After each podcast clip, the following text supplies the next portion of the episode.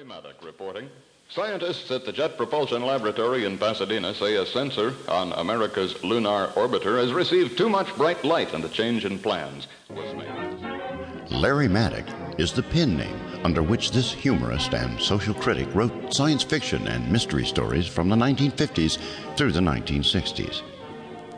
As Larry Maddock, he may be best remembered for his highly acclaimed Agent of Terror series, featuring the exploits of debonair time-traveling secret agent Hannibal Fortune and his sardonic, shape-shifting alien colleague Webley. During the same period, under the names Arthur Farmer and Harry Barsted, he produced a series of classic ultra-softcore erotic novels whose titles typify their era, including Lesbo Lodge, The Nymph and the Satyr, Gay Divorces, Malibu Nymphs, Love Me, and Sin Ship. After the 1960s, Jardine concentrated on nonfiction essays about human sexuality written under his own name. Throughout the 70s, he could frequently be found at various Southern California science fiction conventions as a participant in panel discussions of topics related to professional science fiction writing, as well as the future of human sexuality, often sharing the dais with such luminaries as Larry Niven, William Rotsler, Robert Silverberg, Norman Spinrad, and Theodore Sturgeon, to name a few. Although Jardine has recently announced his intent to retire from writing, he remains active in the area of computer animation and devotes his time to creating experimental animations on his desktop computer and living the leisurely good life in beautiful Northern California. The Disembodied Man is one of only 4 short stories he wrote. The other 3 featured Webley before he was recruited as an agent of Terra.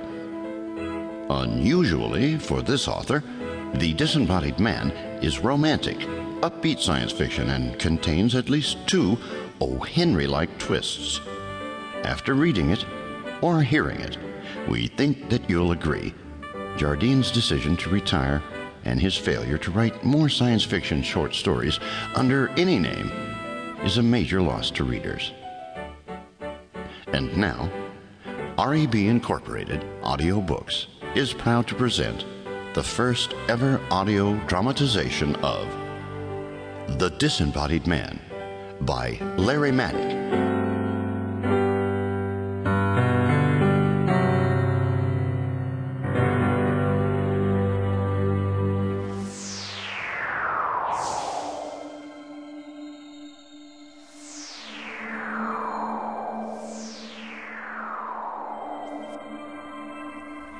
It was a cold night, and lonely for George Jameson. He paced the floor of his apartment, back and forth, into the kitchen, into the hall, through the bedroom, back and forth. God!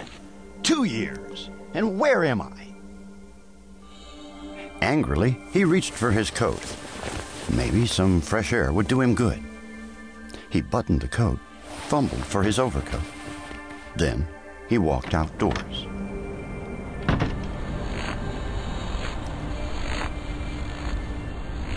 It was snowing, the clean, white, slippery kind of snow that stays for a while, then quickly turns into Chicago slush.